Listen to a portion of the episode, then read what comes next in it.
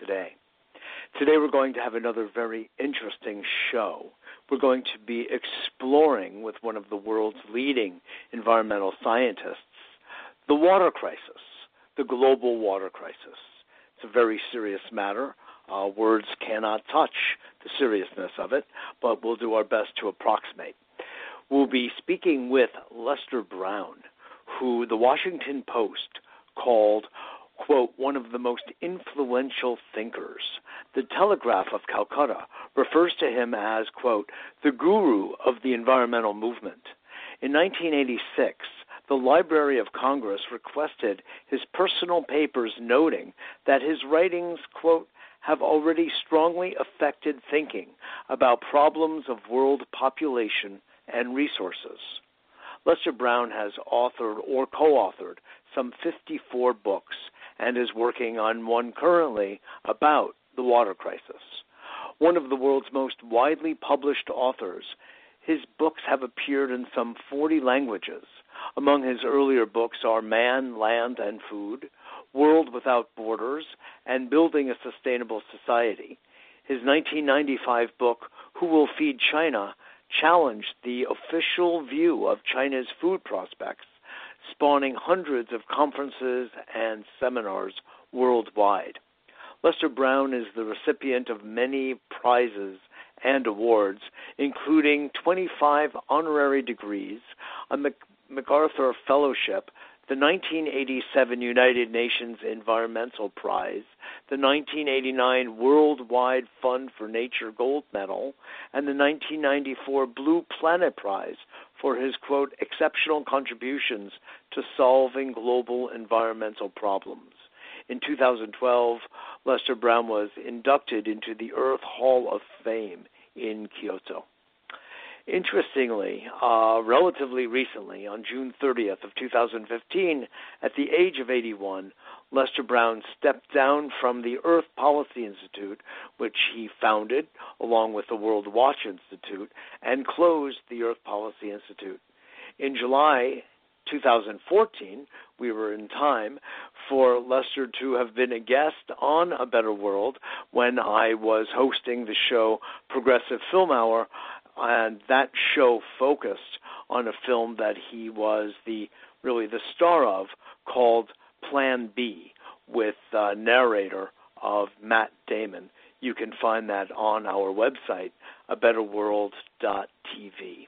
So it's with great pleasure, honor, and privilege to invite Lester Brown onto today's show to talk about the fundamental problem that we are facing today in our use of water, our consumption of water for industrial purposes, for commercial and for agricultural purposes, and for personal purposes. Well, we don't seem to have uh, kind of a global measurement of how much water we have and how it gets utilized or abused. That will be the subject of today's show to look at just how serious this issue is and how we all really need to be mindful of it, aware of it, educated about it, and to be able to then possibly change some of our own personal patterns in regard to this precious, precious element from which all life comes. So, Lester Brown, welcome back to A Better World. A pleasure to have you. Mitchell, I'm glad to be here. I'm so glad, so glad that we were able to to put this together. Lester, uh, you have a lifetime of working on global issues, obviously, as your as your stellar uh, uh, biography attests, and you've been doing so much good work. It's interesting that now, in what we call your retirement, you're working on a book that I believe you must feel is addressing the most central of all questions regarding our environment, and that's water. Tell us, what is it that really got you going on this project? Well, as as one who, who follows global environmental issues and trends, and uh, importantly, the food uh, population uh, issue, uh, you become aware of the fact that um, we're adding 81 million people a year now to the world's population. They all need water, and there's no no relationship at all between water policy and population policy. I think that you know the minister of water and the minister of population and family planning never talk with each other. It's as though they were they were unrelated. Mm-hmm. But but what we're we're seeing is water tables are falling uh, in so many places in the world. Um, throughout the northern half of China, for example, in every state in India, throughout the Middle East and North Africa, in the central United States, between the Mississippi River and the Rocky Mountains, we have one of the world's largest aquifers. It's called the Ogallala Aquifer or the, the High Plains Aquifer. And we're overpumping that heavily now. Um, and as you look at various aquifers around the world, and there's been a um, quite a bit of research in the last two or three years uh, using um, um, using satellites to detect changes in water concentrations and levels underground. So we can begin to see how many of the world's major aquifers are being depleted. And, and basically, we're, we're overpumping in many places in the world. You can overpump in the short run, but not in the long run. And, and that, uh, that day of reckoning is beginning to show up here and there as, um, as water supplies tighten. So, if you look across the entire planet from a satellite perspective, for instance, where does it appear that the water to usage ratio, which of course is population, but it also doesn't it have to do with industrial development, where is the weaker points and where is it more uh, seemingly sustainable a relationship and ratio? The uh, the part of the world where water tables are now falling fastest is in northwestern India, and this directly affects two or three hundred million people in India and a little bit in across the border in uh, in Pakistan. Pakistan. But water yeah. tables are going down faster there than anywhere in the world. And again, this is this this is the sort of thing that satellites can uh, can pick up. Uh, other mm-hmm. places in the world um, I mean, other than northwestern India, is that in India, water tables are falling in every state. Throughout the northern half of China, water tables are falling. Um, and then we look at, at the Middle East and, and North Africa. Um, and in, in some countries in the Middle East, like Saudi Arabia, for example, they basically have depleted their their only aquifer, and and now must import all their grain. Everything they eat is is imported. Um, in the United States, we have between the Mississippi River and the Rocky Mountains the, the huge uh, Ogallala aquifer, and that too is being depleted. In another, depending on which part of the aquifer you're looking at, some of it's already gone dry on the southern end, where it's not as thick as it is um, further north. Um, but that aquifer is being depleted, and and the wells are starting to go dry. Some have dried up and and been closed, but um, this is sort of a one-way street that the world is on, including us. And I, I also could include, in, in in addition to the the this large area in the midwestern United States and the Great Plains, um, the Central Valley of California, which is one of the uh, the most concentrated, productive uh, areas in the world, um, an area that produces so much of the fruits, uh, the, the fruits and vegetables and nuts that uh, that we uh, we eat. So it, this is not just a developing country thing. This is our problem too. Yes, right here at home. You know, I I've always had the understanding, Lester, and I would love a little clarity on this. That just as Einstein showed us that energy cannot be destroyed.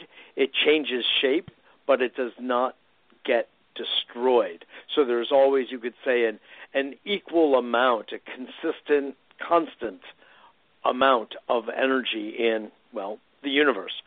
So mm-hmm. it was always in my understanding that somewhat comparable to that, there was a hydrologic cycle that even though water changed shape from ice to water to vapor, and some of it went underground, and some of it came from underground, and we have the oceans and the lakes and the ponds and the rivers and the tributaries.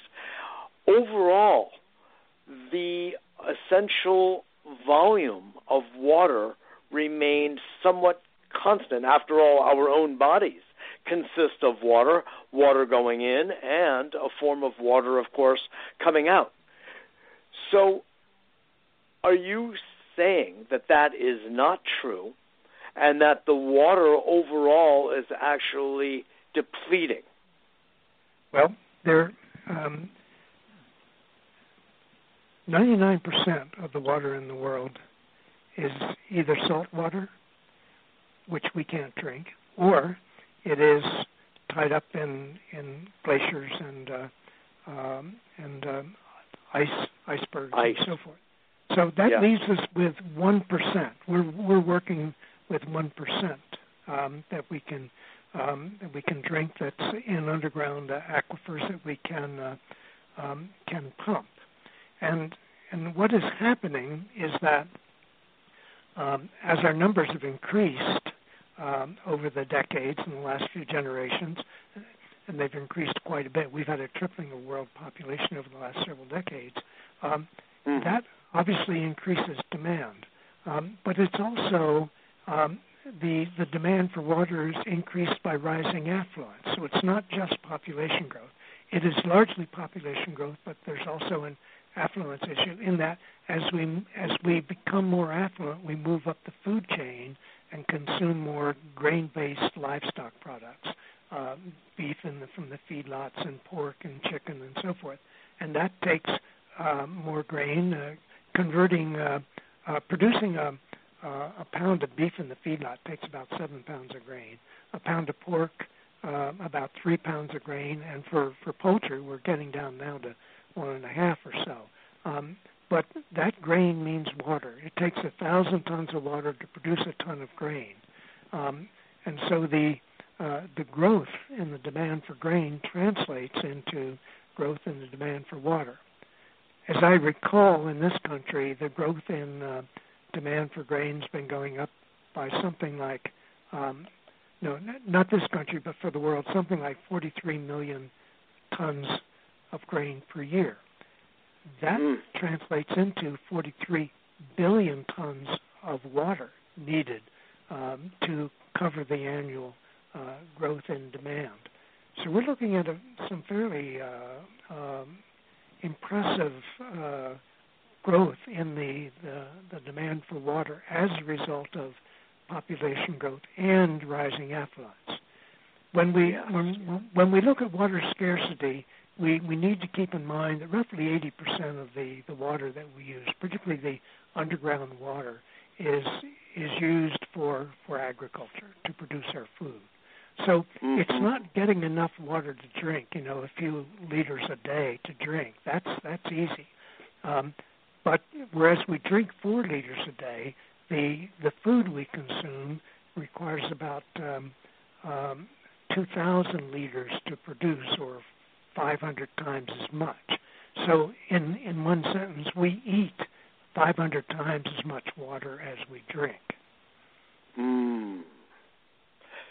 So, it's interesting. It, it's uh, there are several variables involved here that make this a very complex issue. On one hand, you've got the natural water reserves, whatever they may be in a given geographical location. Number two, you have the use of that water by, measured by, to some extent, population. And what we see, as you said, is an ever growing population. I you say 81 million people to the Earth a year?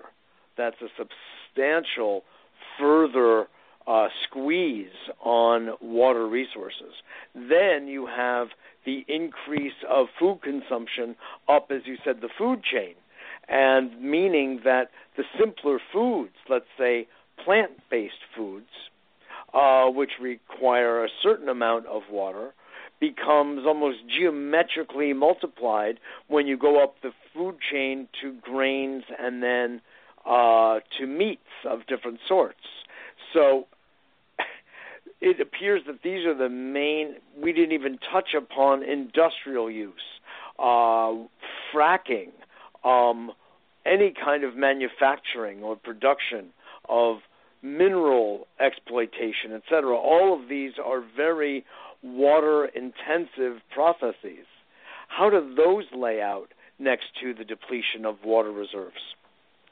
Well, in um, in uh, round numbers, about 20% of the water we used is actually used in industry and um, in, in the um, um, in, in in factories in uh, and and and in pumping uh, pumping oil. Um, fracking takes a lot of water, and it contaminates yes. a lot of water. It's it's the most intensive, most water intensive uh, source of energy that we uh, that we use.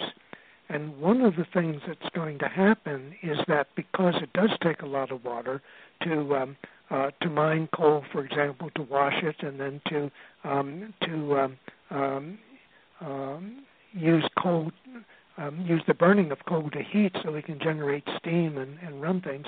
Um, mm-hmm. That that takes quite a bit of uh, of water. And one of the things that's going that is happening as water becomes uh, less abundant, uh, more scarce, um, is that we're going to uh, find it more economic to shift to solar and wind energy than to continue to use coal because it takes so much water. And the, the Chinese, incidentally, who had been thinking of coal big time in the future, are suddenly realizing they don't have the water to to to uh, process and burn uh, a lot of coal. So they're they're beginning to pick up the the speed with wind and solar now. In fact, uh, recently in China, um, electricity from wind farms overtook that from nuclear power plants. So wind is becoming a major uh, source of uh, electricity in China uh, already, and uh, and it's growing, yes. growing very fast. So it's interesting. It sounds like it's not based on, let's say, the merits of wind and solar, uh, that and their own economics, which ends up ultimately to be uh, very favorable. And the work of economist Hazel Henderson has gone far to outline the strong economic basis for a solar based society. But it's because it's too costly from the water side to continue with the mining and the use of coal. So I guess we yeah. shouldn't be too picky about the motivation as long as the end result is positive. Right. Um, one of the the interesting things um, uh, now um, is that the market is beginning to drive um, the installation of rooftop solar panels simply because in many parts of this of this country, particularly in the in the in the, in the southwest, um, um, solar panels can generate electricity about half the cost that the local utility charges for electricity. So the economics are now beginning to drive solar installations, um, and, and this is um, we're going to see this. Um, um, I've forgotten the exact rate of growth in the installation of solar panels, but it's like 30 or 40 percent a year. It's it's big time, oh, and and the same concerns are driving the investment in uh, in um, in wind energy. I mean. I, I mentioned yes. mentioned China earlier, where wind has overtaken nuclear. I mean, it, it literally blew by it. I mean, it was just going so much faster than uh, than nuclear that um, it's becoming a major source of energy now for the Chinese economy. Isn't that interesting? I am friendly with uh, the CEO of a company that makes wind turbines and has been dealing with China ever since Nixon was there. Actually, he this wow. fellow goes back to uh, dealing with China since the 70s, and I know he's been in uh, dialogue with the Chinese about acquiring his wind turbines for the past several years. So I, I, I sort of know firsthand about what you're talking about and their serious interest in it. They're also very interested in electric vehicles and replacing their gas guzzling vehicles from cars to trucks to scooters because I've been connected to that kind of uh, change in thought and policy as well. In fact, there are many cities throughout China at this point, less that uh, people are not allowed to buy. There, it's illegal to buy um, brand new scooters that are fossil fuel based. One right. must buy only secondhand, you know, or yep. they have to buy an electric scooter. Yep. You know. And and and we we also have seen some other countries really moving very fast in in developing um, wind and solar. Uh, Denmark is one of them, and uh, Denmark, being in the North Sea, has very good uh, uh, wind. And I remember flying from Helsinki yeah. to Copenhagen couple of years ago and seeing all the you know hundreds of offshore wind turbines on the on the the the, the, the Dan- just off the Danish coast, as well as uh, wind turbines spread throughout uh, Denmark. It's uh, um, it, it's really something to see uh, how many there are, and I think on on uh, I think Denmark is getting something like 34% of its electricity from wind now, and on a good oh, day when the wind is really strong, they can go up over half. Very interesting. Well, Germany, of course, is one of the world leaders in that as well. I mean, right. they might be up to 35 or 40 percent between wind and solar, and they've also made a commitment not to go in the direction of nuclear any further after Fukushima, as I'm sure you recall. Can Right. you talk about that a little bit, and that as a as a precedent for other countries to to adopt? Yeah, and Angela Merkel is a very strong supporter of. Um, um, she's chancellor, of course, of East East Germany. She's a very of of, of Germany. Of Germany. She's a very Yeah. strong um, uh, supporter, and, and and Germany is is moving out front in in many ways in harnessing uh, uh, both wind and um, and solar energy.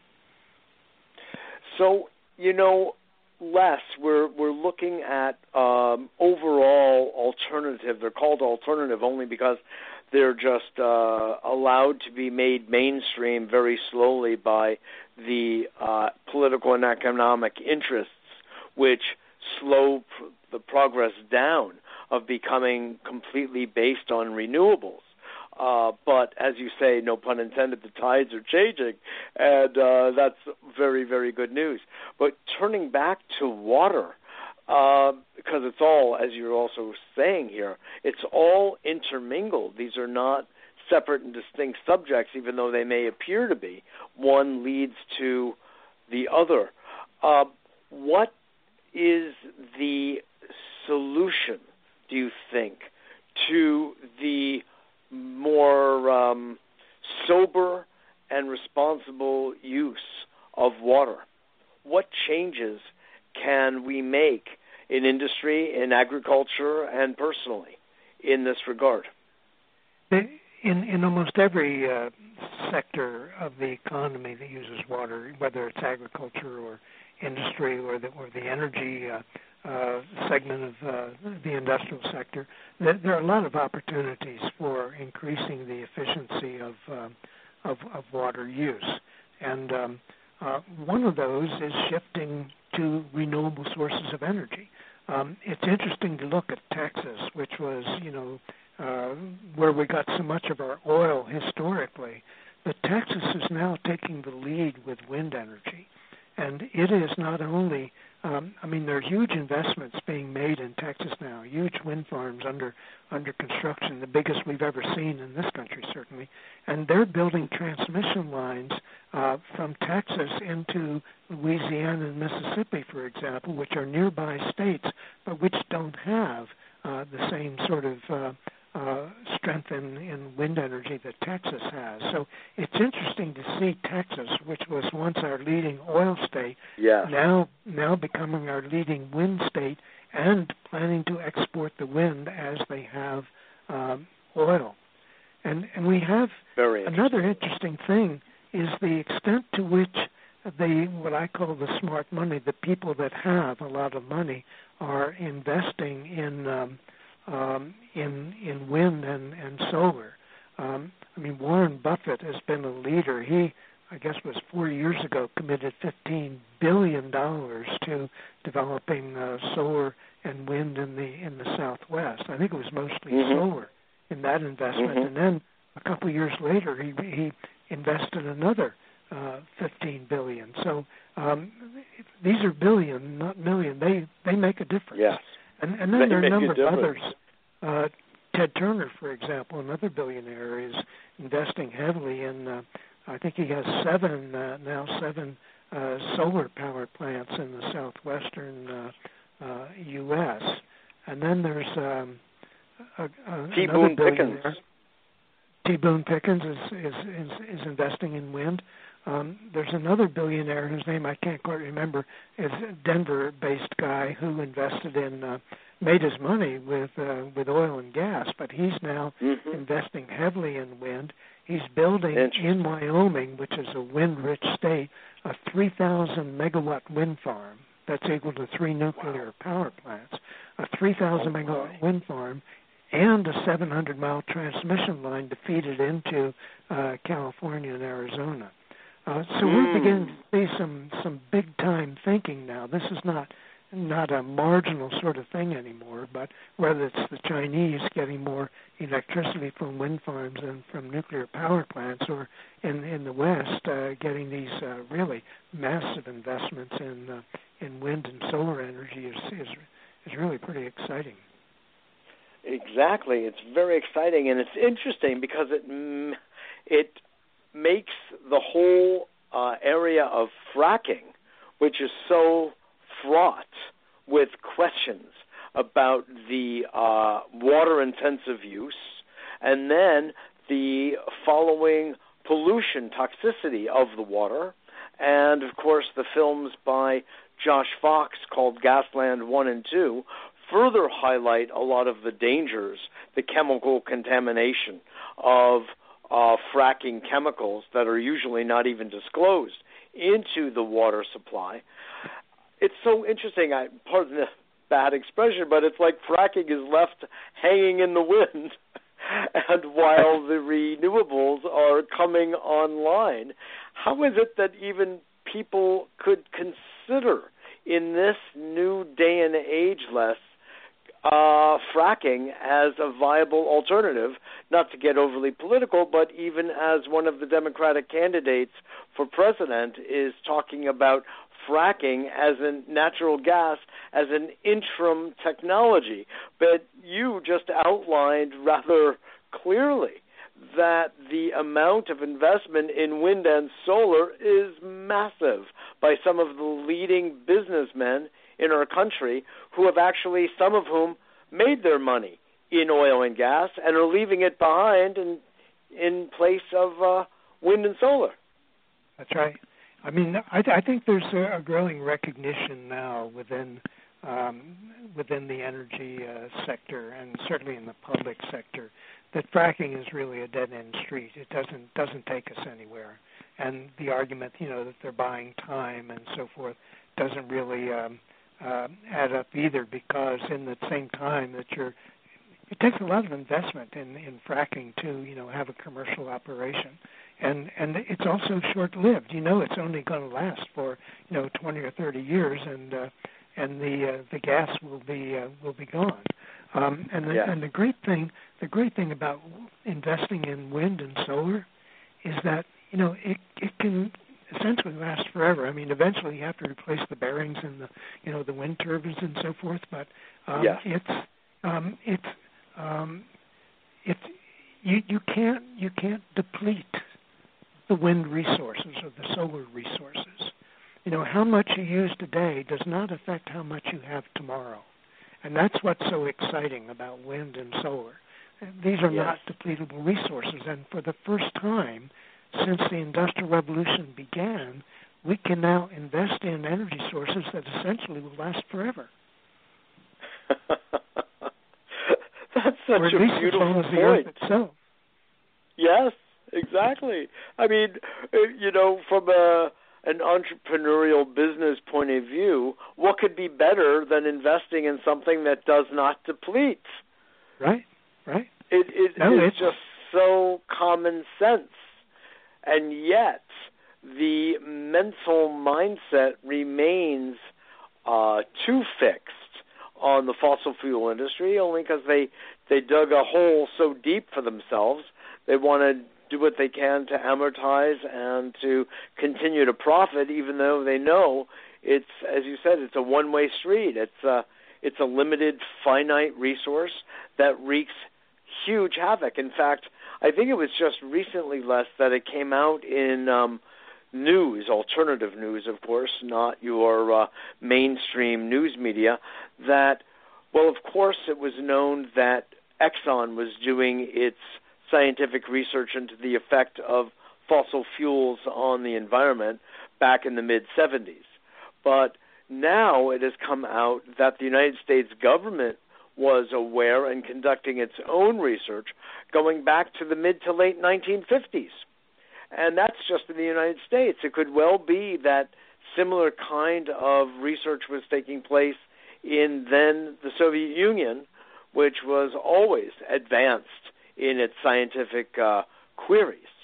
So certainly we know here at home there was foreknowledge of the dangers, let alone, of course, the wisdom of Rachel Carson, who didn't need facts and figures necessarily to do her figuring. She right. just oh, looked. She used God's gift of her eyes and her nose, you know, and her ears to suppose and surmise what we were heading toward if we did not change our ways. Right. Well, one of the interesting things to me is to see um, how um, how we've had this sort of social mobilization um, in the form of divestment campaigns, which initially mm-hmm. started on college campuses when when young people, you know, were pressing the the, the, the university management to to um, uh, move away from coal-fired electricity, which is what most of them were using, and to shift to uh, to renewables. But we're seeing now a huge divestment campaign um, in fossil fuels. It's gone far beyond universities. I mean, it's it's yes. um, you know um, it's a worldwide phenomenon. Yeah, yeah, and and and and and everything, and it's just a a, a very exciting process to see how how fast it's um, it's moving and, and what it could. I, I mean, one of the byproducts of this divestment um, is is what it can do for you know to help minimize climate change. Yes, exactly, exactly. In fact, the Rockefeller Foundation, if I'm not mistaken, a few months back, uh, divested was very vocal about their divestment from Exxon and all fossil fuels, uh, from their enormous, you know, likely multi-billion-dollar portfolio. You know, not all of that was in oil, of course, but they their decision to not only do it but to be public about it.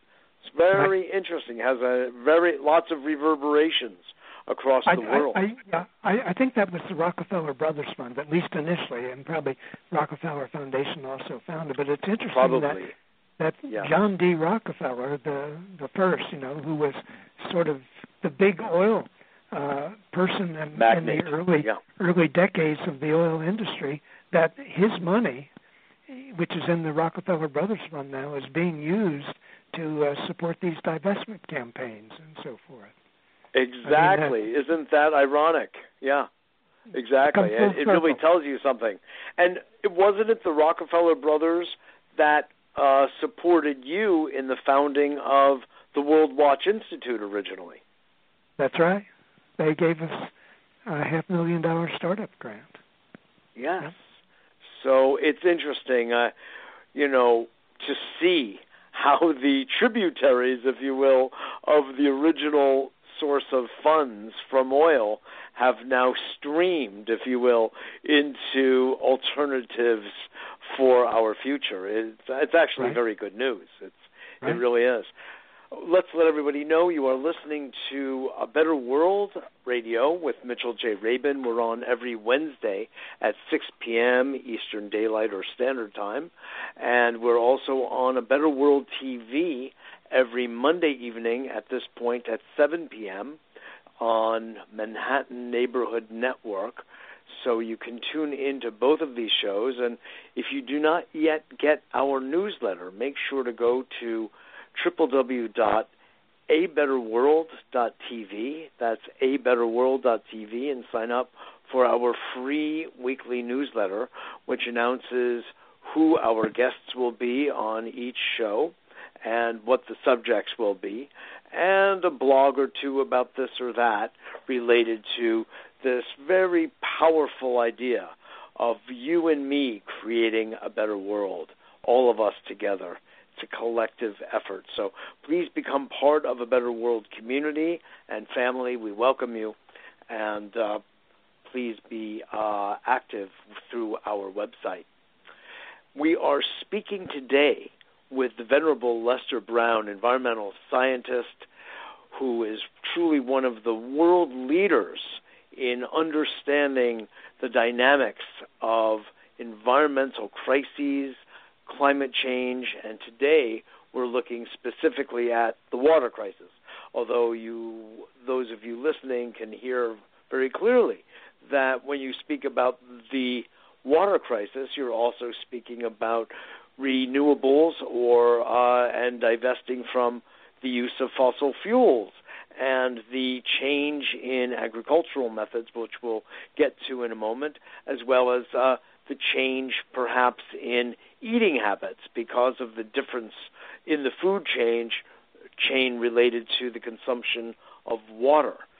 So Les, in your background, you've worked for the Department of Agriculture. You have been an advisor there to the the top guns there. You've you've got a degree in agricultural economics. What is it that we could do as a society, as a human community, to re- change our eating habits, our dietary habits, that would more respect our water and uh, and uh, change the dynamics you were referring to earlier of depleting our water table. Mm-hmm. Well, the, um, the the key to how much water we um, we use for food. I mean, we don't really drink much water, just a, a few liters a day, but it's it takes a couple of thousand liters of sorry tons of water a day to produce sorry 2,000 liters of water a day to produce the food we eat. So it's mm-hmm. it's the water that's invested in the food is the key. And within the food economy, um, one of the things to keep in mind is where we are living on the food chain, where we're consuming uh, just mostly vegetables and, and, and grains and so forth, and, and fruit and nuts, or whether we're consuming a lot of meat, especially if it's feedlot beef or um, uh, pork, um, then we're looking at um, uh, fairly substantial consumption of grain and therefore uh, water. Um, mm-hmm. The um, keeping in mind that a ton of grain requires a thousand tons of water to produce, so you can begin to see how our diet, um, a low grain diet, is one where you consume very little in the way of um, livestock products, um, and a high grain diet is where we depend heavily on on beef and uh, pork and poultry um, in in our uh, in our diets. So if you've done the arithmetic and you look at the northwest of India, for instance, different parts of Africa, and even right here in the United States where the water is becoming so severely depleted, such as the Ogallala aquifer, etc. Uh, are you suggesting that if there were a rather substantial dietary change among um, Indians, Africans, Americans, that we would see a much more balanced use of water where the depletion would not be happening as radically as it is? Yes, and uh, one of the things that's going to drive this, and in fact, one of the the the, the key indicator that's going to signal water serious water scarcity will be food prices, and it'll be rising food prices because we we use so much water in producing food that when water becomes scarce, it it drives up the uh, the price of food. So there will be a market driven uh, reduction in how high those of us in the affluent countries live on the food chain, and and it's going to squeeze people in the low income countries who are having, you know, are are finding it difficult even now to afford enough uh, enough food. So it's it's the cities in low income countries that are going to be suffering the most as water supplies tighten and, and falling water tables translates into rising food prices. Interesting. So we could look back a few years ago with the beginning of the Arab Spring, which actually sprung into action as a result of rising food prices.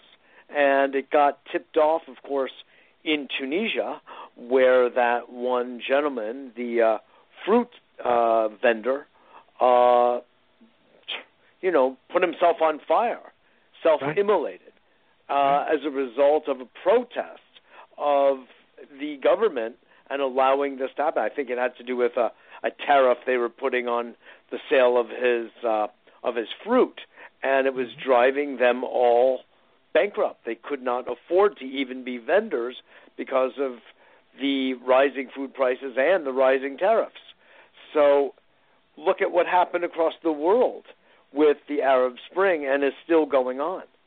So right. I that just underscores your point about the seriousness of rising food prices. So in a sense, you could say this dilemma, the water crisis, is driving the world back toward a plant-based diet which of course so interestingly is been proven over and over again to be the healthier diet anyway, which would relieve a tremendous amount of stress and pressure on the healthcare industry and the effects of the costs to government about running various healthcare uh you know um supplies and you know providing healthcare right. services right well, one of the things I've been been looking at, and, and I'm not alone in this; others have been as well, is um, which are the countries that are the most vulnerable to tightening water supplies. And mm-hmm. I mean, obviously in the arid parts of the Middle East and North Africa, but there there um, there are other countries as well. Nigeria, for example. Um, one of the consequences of of water scarcity uh, and water and water depletion is desertification. Um, we we think you know um, falling water tables means uh, uh, rising water prices, and and that's true. But it's also true that the the, the loss of water leads to desertification, and we're now seeing that um, in Nigeria, for example. Um, the the desert, the Sahara Desert, is moving southward into Nigeria, and it's slowly moving the Nigerian population, squeezing it uh, in an ever smaller smaller area uh, toward the coast. Um, we're now seeing Nigerians migrate eastward to to sort of escape that mounting uh, pressure. But desertification is one of the consequences of the drying out that's associated with with aquifer depletion and and and um, uh, a restriction in in the amount of water in the um, in in the system. And Nigeria happens to have close to 200 million people, so it is um, it is a major um, uh, player in uh, uh, in Africa and and and is facing um, potential instability and, and, and, and conceivably even could become a failed state um, as a result of the, the, the desert encroachment moving south and squeezing the population into an ever smaller area between the, the southward moving desert and the, and the coast. Um, so it's, it's it's not just you know the Arab Middle East that's facing water shortages. There, it, it's showing up in many uh, many parts of the world, and um, is is is having already uh, consequences that are that that are difficult to deal with. It's just not clear what you do in a country like Nigeria with close to 200 million people when the area of land you have to to to live in and to and, and that is productive is is shrinking. So the it's it's basically a conflict between continually growing populations and, and rapidly growing populations. I mentioned Nigeria. I could have talked about Pakistan, which is really uh, on the ropes. And there are a number of responsible people now in places like the World Bank, for example, who are expressing doubt as to whether Pakistan can survive the the desiccation, the drying out uh, of the country. Um, and uh, um, I I mention that because uh, it's an example of um, how severe uh, the lack of water is is becoming. And when you have senior officials at the World Bank expressing doubt as to whether you know countries with a couple hundred million people are going to survive or not, um, I think you have to take it seriously. Yes, I think so too. And is the reason that Pakistan and the northwestern area of India and that continent is experiencing this level of uh, water reduction and depletion is because specifically of population increase, or um, are there other factors involved? No, there's there's there's enormous population uh, uh, growth in both Pakistan and India. Uh, I think India is adding 19 million people a year. Uh, I mean that's almost another Australia. Um, you know, mm. good weather or, or, or bad, uh, there are that many more people to feed each year. And so, yes. in some parts of the country, uh, we're seeing land literally dry out. I mean, I've talked about northwestern uh, uh, India, where um, where we have the fastest drop in water tables anywhere in the world, but it's also true in Maharashtra, which is further south in uh, in India. There there are communities there that are being abandoned because there just is no longer uh, the water to support them. Um, and, and where are the people going? Um, that's the question. I mean, most of them are heading for cities because they hope they can get a job there. But um, one of the, one of the most interesting things you see in uh, in some of the Middle Eastern countries, Pakistan and India, is that the public water systems in the cities can no longer provide enough water for the people. So there's a mm. huge trucking industry that's developed. I think in um, um, in Chennai, used to be uh, Bombay in India. There are now yes. a few hundred trucks that go out into the countryside where there's still water and um, and um, uh, buy it Mumbai for, was Bombay, for a yes. very low price and then take it into the cities and park their trucks and sell it to people along the street. I mean, like like good humor men selling, you know. Oh my, oh my, and certainly for Westerners, uh, we don't drink the uh, local water in India. Everything is by plastic bottles. That is another environmental disaster. Is the plastics in our environment and in our waterways, including oceans, strangulating fish. Yeah, and turtles and all sorts of things. Yeah, and turtles. Um, exactly, exactly. No, it's so. in uh, other words, what we're seeing then is we're seeing refugees of areas, even inside their own country. We can look to Syria, and I'd like to hear what you have to say about this. It's been my understanding, Les, that the entire political crisis in Syria, perhaps not the entire, but a large part of it, or it was certainly instigated by the fact that Syrian farmers were running out of water and therefore couldn't produce food for the market or for their own families, and they began to protest against the government for some help with irrigation or what have you to assist them in being able to provide. And the government was turning a deaf ear to them, and that's what started to lead to their form of Arab Spring and uprising, which of course has lasted now for over five years and has turned into, uh, you know, a real hell on earth, so to speak. But you know, here again is a political and economic crisis that had its beginning in a water crisis. Is that your understanding of what happened with Syria?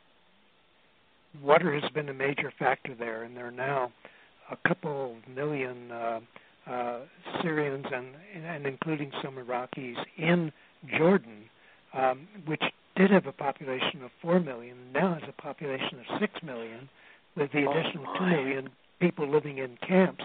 And Jordan's water tables were already falling, and now with these camps, they're falling even faster. So um, the the the the water issue is is involved in so many uh, different situations and ways that um, with with Syria and Iraq we thought more of you know political conflict and so forth, and that is a factor. But water yes. is also a factor. I mean, farmers and when they're trying to decide whether to stay or not, knew they were going to be, uh, you know, the wells would, would be going dry before long. Uh, some already have, so so they pulled stakes and, and left. And we're going to see um, huge flows of water refugees in various parts of the world. Uh, we've seen it in Pakistan, where in the in the north, around a town called Quetta, Q-U-E-T-T-A, which is the capital of the northernmost province there, there have literally been mm-hmm. millions of people moving south um, because the the water basin was had gone completely dry. They'd pumped all the water that was available, and and so that that I mean the the area of Pakistan that can can support population is shrinking because of aquifer depletion. And at some point, the Pakistanis are going to be pushed into India, uh, where they're already um, having some of the, the you know the fastest drawdowns uh, um, of of water anywhere in the world. So it's it's an issue that's going to affect the future. I, I mean, we when when I look at the last century, I think of it as the oil century. This is going to be the water century, and water is yes. going to so dominate not only our personal well-being but international affairs and and and economic growth. There are parts of the world where economic growth is going to come to a halt because you need water to keep expanding an economy. And if you don't have it, yes. it becomes difficult to expand.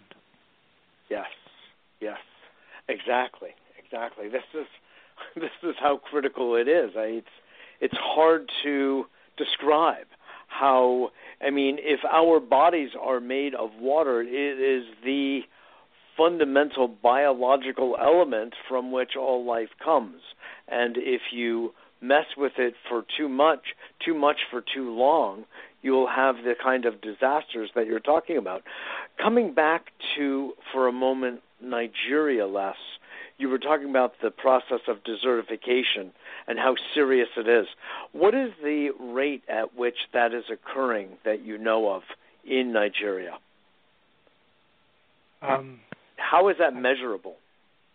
The uh, the Nigerians have calculated uh, the amount of land that they're losing to desert on an annual basis. So they've they've they've analyzed this and, and they're tracking it. And I can't remember the exact number, but it's it's up in the you know the tens of thousands of acres. It's uh, it's it's measurable and it is affecting the it is shrinking the amount of uh, productive land that that they still have. Um, and and and so it's not just that the population is growing and, and outrunning the supply. The supply itself is beginning to shrink in in uh, uh, parts of Nigeria. So when we read about the, uh, the you know the stresses in Nigeria and the conflicts among tribal groups and this that and the other, uh, mm-hmm. water is at the bottom of many of those. They're really really fighting over access to uh, to water. Mhm. Mhm. And is it occurring in Nigeria more so than perhaps other African countries because of the oil industry, the presence of their refineries?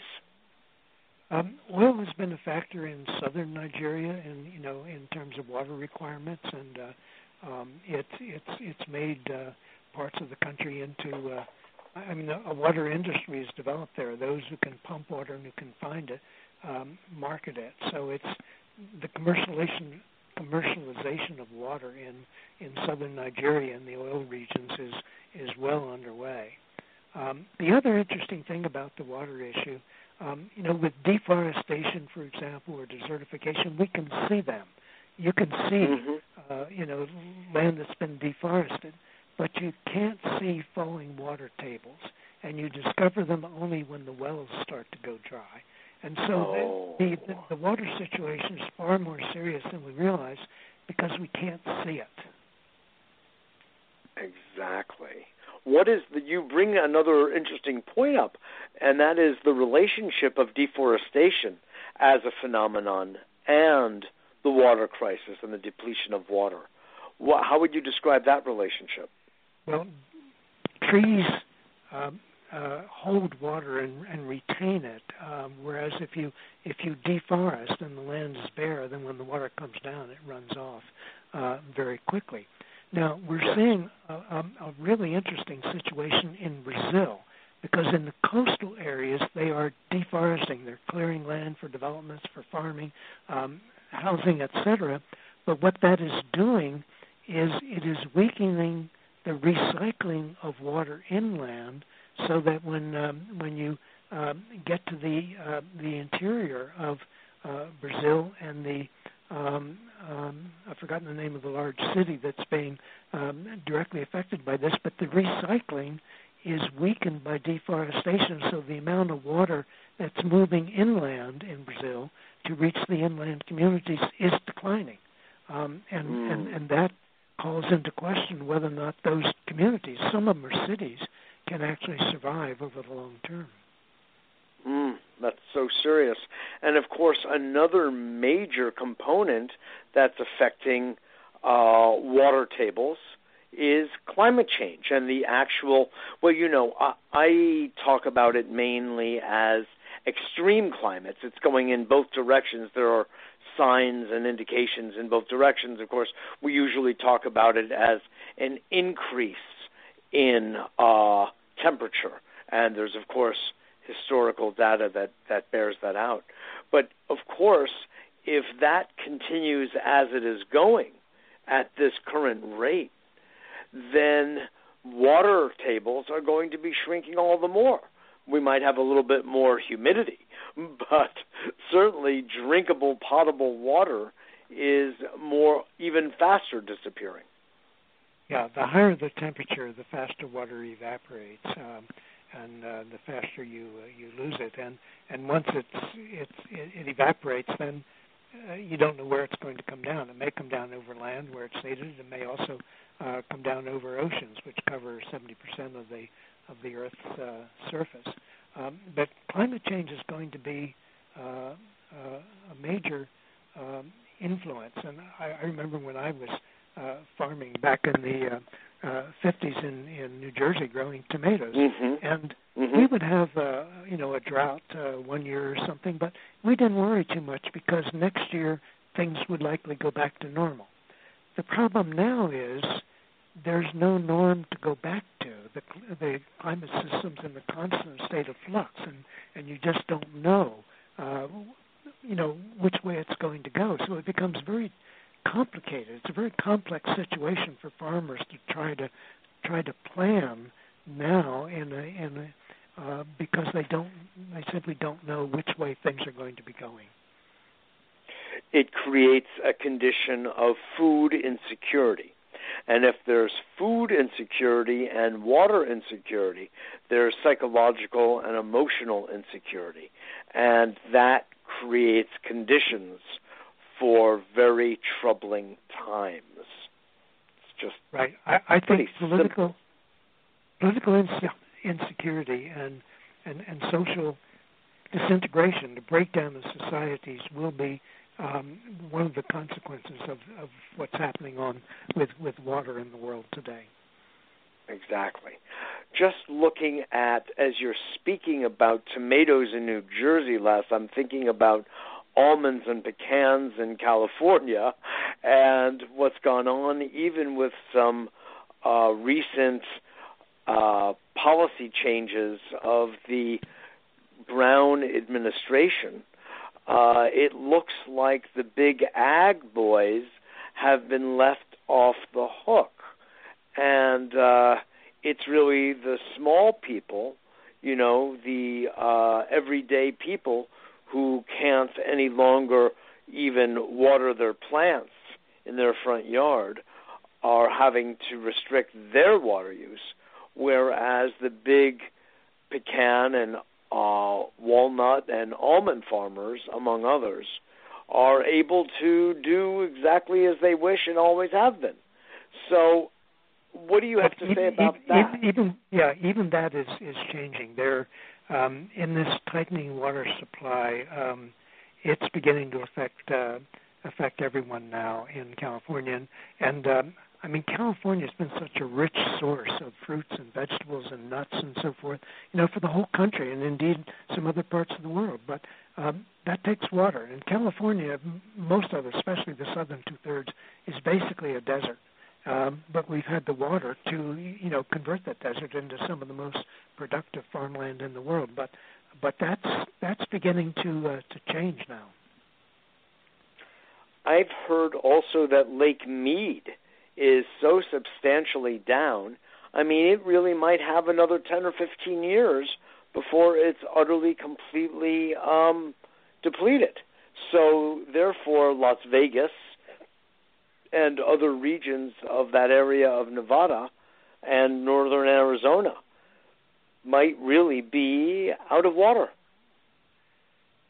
Yes, um, it's it's sort of scary to to think about it, but you can see I mean it's already happening. The as as you mentioned, Lake Mead has has less water in it. It's had for uh, you know for decades. Um, um, but it, it reflects the, the drying out that's underway, and it will ebb and flow, you know, depending on um, seasonal changes and, and year to year uh, changes in, in the amount of rainfall and so forth. But uh, we're looking at a at a restructuring of the of the economy in California as a result of aquifer depletion and, and spreading water scarcity. Interesting, interesting.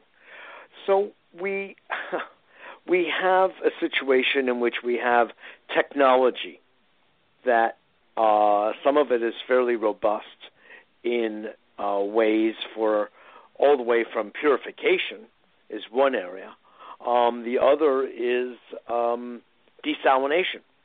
What is your thought? I, I've always been concerned about desalination from a larger ecosystemic point of view. That if nature made sure that most of the water we have on our water planet is salt water, and we begin to change that ratio based on our own overconsumption and our own lifestyle that uh, we uh, as a population, as a species, refuse to do much about, to spend, despite the water intensivity it needs. For instance, as you were talking about uh, grain and beef, cattle uh, consumption. Um, what happens if we were to start relying increasingly on desalination as a water source? What do you think about that? Um, we can desalt seawater, no question about it. We can do it on a pretty large scale.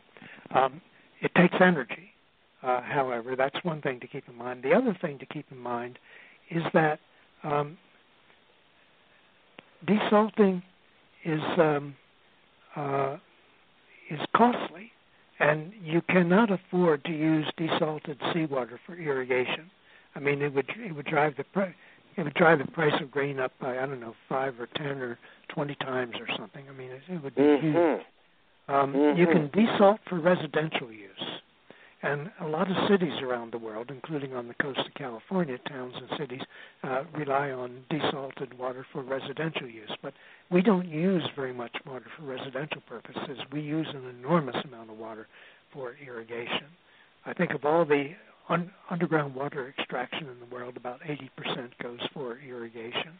Um, so it's it's it's it's whether or not we can afford to use, or it's a matter of what we can afford to use desalted water for, and irrigation is not one of those things. I see. I see.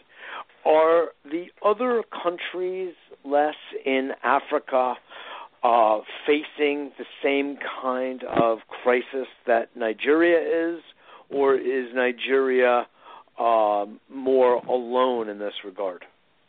Nigeria um, is is suffering um, uh, more than most other countries in sub-Saharan Africa, um, partly because it has such a large population and one that's growing very fast. I mean, up until uh, uh, last year or two, there were no family planning programs in Nigeria. It was very difficult for women to get um, um, uh, you know, reproductive health care and family planning services. Um, so mm-hmm. that's one reason why Nigeria has been uh, been growing um, almost out of control in, in, in population terms, and and um, it it is overpopulated now in terms of what they can get in the way of of water and food. So it's um, it's in effect beginning to uh, to break down. And and, the, and and you read about the the internal fighting in Nigeria among different tribes and and parts of yes. the country and so forth. And and, yes. much of that is is about access to water. You know, uh, micro hydroelectric uh, technologies are rather popular, uh, or becoming more so, I should say. And in fact, I have a couple of associates that are in Africa currently working on uh, different micro hydro. This is not damming. It doesn't require damming. It simply requires water currents. And that seems like it's moving along rather robustly, which means that there are plenty of rivers and tributaries throughout Africa that are uh, moving rapidly enough to create the current to generate electricity. So I guess among the wind turbines and solar, uh, the um, micro hydro technology is another excellent place for renewable energies to be um, used. That's that's true. Um, um, these sort of in-stream turbines now that that have yes, become uh, that's what I'm in, talking about. Right, exactly. In yeah. in uh, in, in many countries um, can can produce electricity um, and are being used. There's more. I mean, more more going in every year now, um, and and so it'll help. Um, but over the over the long term, uh, it probably will be will be further limited by the by the drying up of streams that's that's already underway. Um, and, yes. some yeah. there are parts of the world now where uh, rivers and streams are are gone.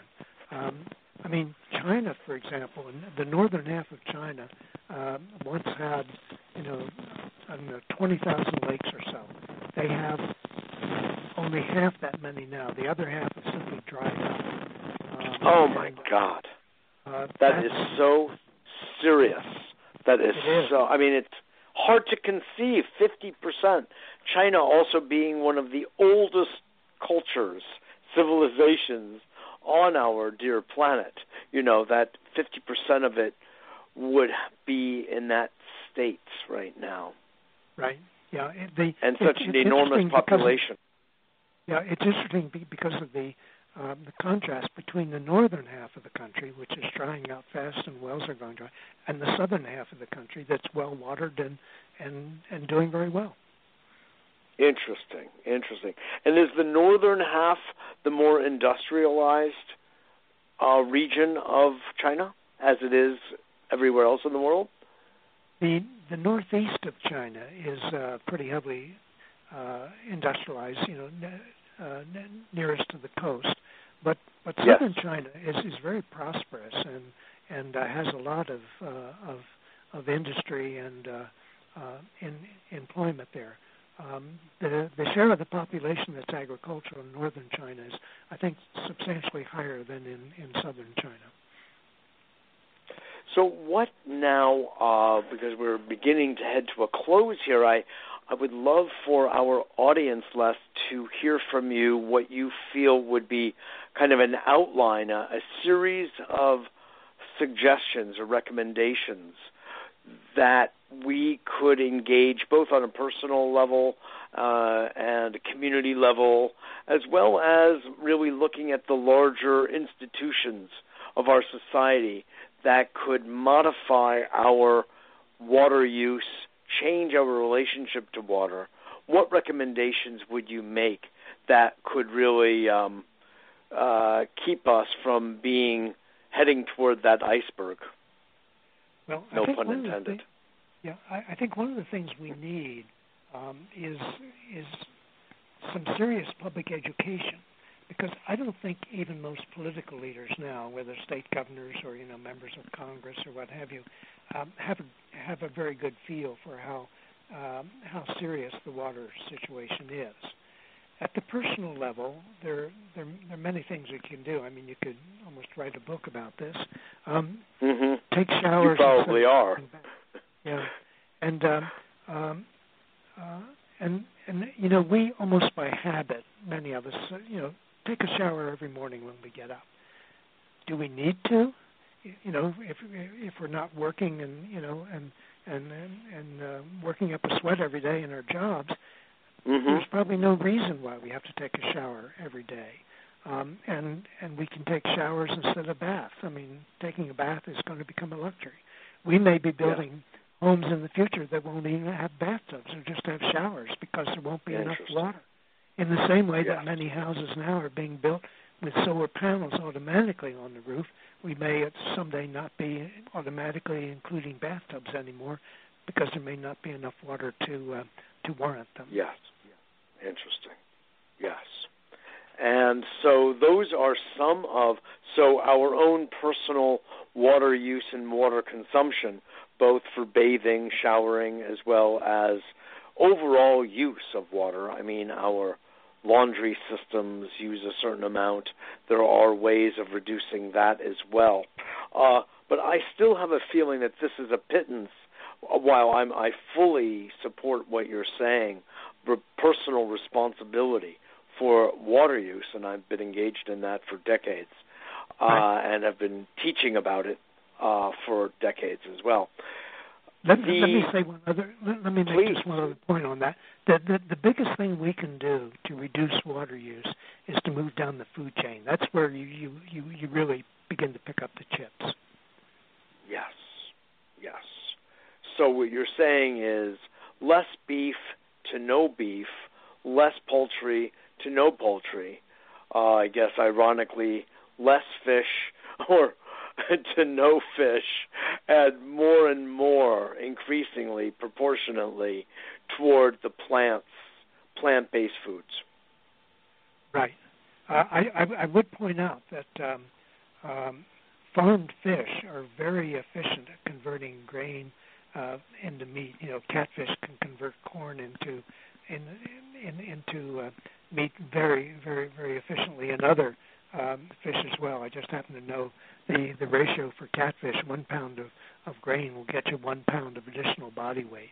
Um, so it's, it's it's it's quite efficient. So we don't have to eliminate seafood from our diets. We just have to uh, um, uh, uh, design the system so that we can produce yes. the, um, the the fish that we need um, uh, in a in an efficient uh, way.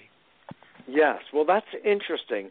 The problem that I'm aware of, and I'd love to hear what you have to say, is uh, perhaps not that, but rather that the toxicity of the water increases tremendously in fish farms to the extent that these fish are really kind of swimming in their own excrements. Right. The um, one of the uh, uh, ways of dealing with this is to treat the uh, the fish waste as as fertilizer and use it on on nearby cropland in the same way yes. that we do for for raising chickens, for example. We collect the manure and and uh, it goes back on the uh, on the land, um, and we can do that with fish as well. Um, it's yes. entirely entirely yes. doable. So even though there are, say, fish ponds, you know, uh, that water could be cleansed um, and take that waste and use it for these other agricultural f- fertilization purposes. Interesting. Yeah, that that waste is nutrient rich and uh, and um, yes. should go back on the land. Mm-hmm. I know. I used to use. I used to go to the local market and get fish heads for my own small little garden back and when I was a teenager growing up in Connecticut. So I appreciate what you're saying. That's um, what that's what Native Americans were doing before before Columbus arrived. They were using that fish so? as a fertilizer. Mm-hmm. Oh, that's so interesting. That's so interesting. Everything comes full circle, Les. Obviously. Now, yeah, it was one. It was so, one of those. T- it was one of those times where converting um, fish into grain made economic sense because there was an abundance of fish in all the streams and lakes and everything. But grain yeah. was more difficult for them to produce, so they they they used um, used the fish for fertilizer to produce grain. Um, that's that's uh, a rare situation, but that that's what was was happening back then.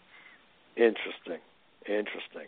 Now, what is the role of you mentioned coming down the to greater simplicity to a plant-based diet? That that would be the largest of the hierarchy of actions that we can take to uh, mitigate water use, reduce our our consumption of water, and you know upstream, no pun intended, of all of the manufacturing processes that result in our buying a piece of meat and consuming it on the local retail level. What about population? I'd imagine that is another major, major force here about, as you've talked about in Pakistan, northern India, and India in general, China, obviously, although they've reined in their population tremendously. What would that be the second uh, point to make about population control? Yeah, um, getting the brakes on population would be priority number one. The second thing we can do, um, and, and I'll illustrate this with an example. In India, uh, annual grain consumption per person is about 400 pounds a year, or about a pound a day. You need about a pound of grain a day just to keep body and soul together. In this country, our grain consumption per person is about 1,400 pounds uh, per year. Um, and we of that we consume less than 150 pounds directly as you know bread and, and pastry and, and so forth. Um, the yes. bulk, the great bulk of that is consumed um, in the form of meat. We convert a lot of grain into meat in this country, and then that's why we consume about 1,400 pounds of grain per person per oh. year, whereas in India it's only 400 pounds. Yes, I see. I see. So between meat consumption and the like, and population expansion. So, if these two were brought under control, and I imagine the next would just be overall um, big ag. I mean, commercial agricultural turbines as a as an industry is, as you I think you said, that's the largest consumer of water of of all. Yeah. Um, in in thinking about um, um, the growth in the demand for food and therefore for water, population is number one. It is it is the largest. The the second largest okay. is rising affluence and and its effect on on food consumption on on on enabling people to move up the food chain. So yes. population is number one, rising affluence is number two, and um, we need you know a certain amount of of, of grain to to uh, uh, to meet our basic needs, but we are consuming in this country far more than we need Enormous. to because of our overconsumption yes. of livestock products. Yes, yes, yes. Wow. And and how about industrial? It sounds like industrial use is somewhat well fossil fuel. We talked about fossil fuel, uh, coal. You specifically mentioned, and of course oil refining, fracking, and, and fracking for natural gas. Yeah, um, those are those are um, uh, places where um, in, in industry in, in, in moving into the fracking age, if you will, um, has not really thought about much about water efficiency uh, because they can afford to spend quite a bit on water given the, the price of the of the energy they're they're producing. But they need to be reined in. I mean, it's interesting that New York State, as you probably know, has banned fracking altogether. Yes, and, I do. Yeah, I, I think do. one, one of the reasons is the demand for water, and the other is the pollution of water. Yes, yes. And everything we've been talking about has really been more about the very volume of water and not really about what's potable, what's usable, what's polluted, contaminated, and toxic. So that becomes a whole other division of conversation regarding how much of the water on the planet is even usable at this point based right. on our common industrial practices. Right. We've, we've Look at what's going point. on in Flint, Michigan, for instance, Newark, right. New Jersey, right? Right. Right. Now we've reached the point where where pollution is beginning to affect the supply of of safe fresh water and and so that's something we have to deal with. Incidentally, I have a dinner appointment tonight, so I'm going to have to uh, pull exactly. Out. We've gone on beyond what I thought. Your final words, our your last words, right now to our audience. What would you like us to everyone to be mindful of?